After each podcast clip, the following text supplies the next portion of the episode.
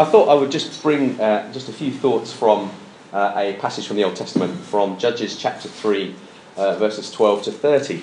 Um, I hope this blesses you, hope it provokes you, hope it reminds you, I hope it speaks to you. Just a few brief thoughts for about 10 minutes or so. Okay? Um, we'll read it together. Uh, once again, the Israelites did evil in the Lord's sight, and the Lord gave King Eglon of Moab control over Israel because of their evil. Eglon enlisted the Ammonites and the Amalekites as allies, and then he went out and defeated Israel, taking possession of Jericho, the city of palms. And the Israelites served Eglon of Moab for 18 years.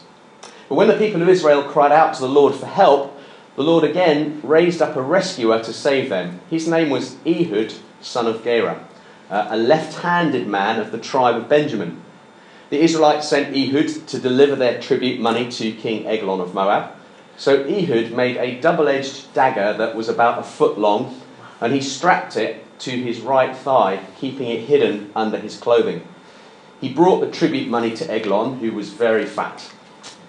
After delivering the payment, Ehud started home with those who had helped carry the tribute. But when Ehud reached the stone idols near Gilgal, he turned back. He came to Eglon and said, I have a secret message for you. So the king commanded his servants, Be quiet, and he sent them all out of the room. Ehud walked over to Eglon, who was sitting alone in a cool upstairs room. And Ehud said, I have a message for God, uh, from, I have a message from God for you. And as Eglon rose from his seat, Ehud reached with his left hand, pulled out the dagger strapped to his right thigh, and plunged it into the king's belly. The dagger went so deep that the handle dis- disappeared beneath the king's fat. So Ehud did not pull out the dagger, and the king's bowels emptied. Then Ehud closed and locked the doors of the room and escaped down the latrine. After Ehud was gone, the king's servants returned and found the doors to the upstairs room locked. They thought he might be using a latrine in his room, so they waited. But when the king didn't come out after a long delay, they became concerned and got a key. And when they opened the doors, they found their master dead on the floor. While the servants were waiting, Ehud escaped, passing the stone idols on his way to Seirah. When he arrived in the hill country of Ephraim, Ehud sounded a call to arms. Then he led a band of Israelites down from the hills. Follow me, he said, for the Lord has given you victory over Moab, your enemy. So they followed him, and the Israelites took control of the shallow crossings of the Jordan River across from Moab, preventing anyone from crossing. They attacked the Moabites and killed about 10,000 of their strongest and most able bodied warriors. Not one of them escaped. So Moab was conquered by Israel that day, and there was peace in the land uh, for 80 years. What I wanted to do was to just share a few questions with you this morning. Um, I, I want you to imagine that as a nation state of Israel, that that's you as a person. Uh, in the Old Testament, sometimes God uses illustrations of different things to represent things. Uh, and I think it's a viable, there's a viable case to say that if we treat Israel like a person or like a man, there are some great lessons for us as men from this story. It's a particularly grisly story, and it's a you know much loved favourite of twelve uh, year old boys who point to it at the back of uh, a boring sermon and go, "Oh, look at that," you know, kind of thing. It's a great, great men's breakfast story, and uh, I did actually feel a bit of a prompting to uh, to bring it. Uh, and so, yeah, I hope it hope it blesses you. So there's six questions, very briefly, to provoke you, to prompt you, to get you thinking. First question: Have we permitted something to rule over us that should not be there because of our own wrongful behaviour? So that opening verse, it says, Once again the Israelites did evil in the Lord's sight, and the Lord gave King Eglon of Moab control over Israel because of their evil. You know, if you give uh, permission to the wrong things enough and frequently and over time, those wrong things start to rise up in priority in your life. They start to take control, they start to have influence. Uh, and I think it's right to say if we give complete permission to the wrong things, they end up becoming the king those things become the thing that rule over us. And so we need to ask ourselves, like, have we, is there anything that we're giving permission to uh, that is starting to have sway and influence over us or a rule over us that it shouldn't have?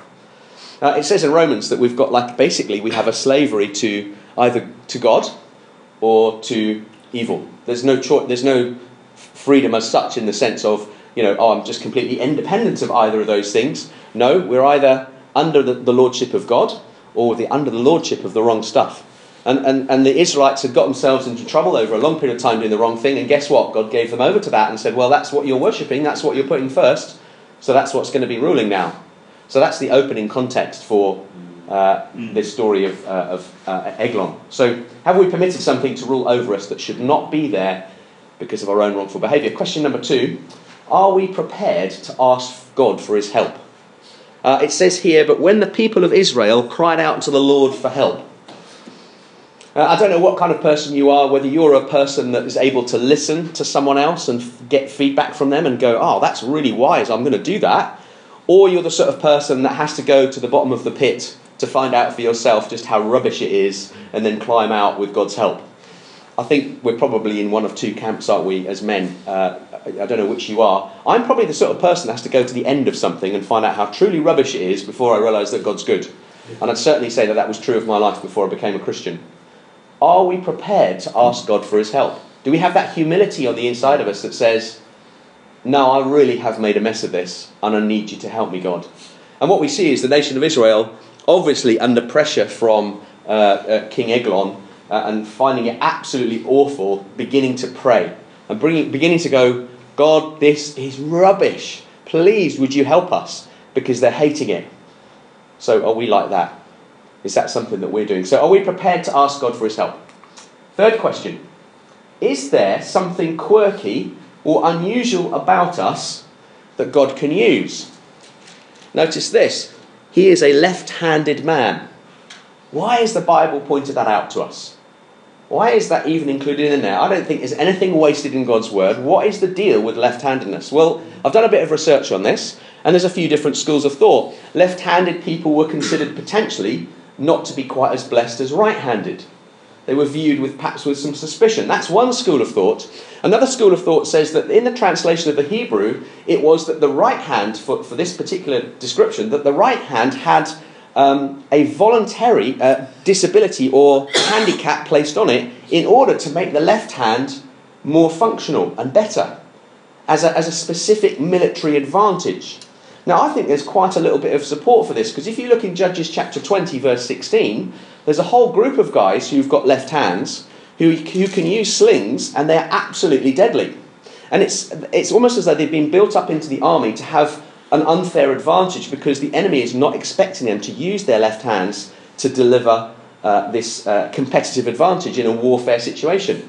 And I think there's some mileage to this uh, viewpoint. There's a number of different views, and I think this is a, a, good, a good viewpoint because if you think about it, if you're expecting most of your fighting people to be right handed, when you do a security check as they must have done, but not very well, uh, when uh, Ehud arrives to, uh, to bring the tribute, um, they would have checked left legs for weapons. if you're right handed, you're going to go to your left leg or your left side for a weapon, yeah? So if you're left handed and you've got a weapon in here, which is what the story says, no one's expecting that. And so the lesson out of that is is there something quirky, something different, something that is a little bit special about you that you can bring that God can use for His glory that maybe isn't expected. Maybe there are some talents in this room that are very unusual. You know, maybe, maybe there's somebody in the room that's like an incredibly skillful risk assessor, or somebody that does something really weird, and you ask them, you're like, they have to explain it to you, but it is unusual.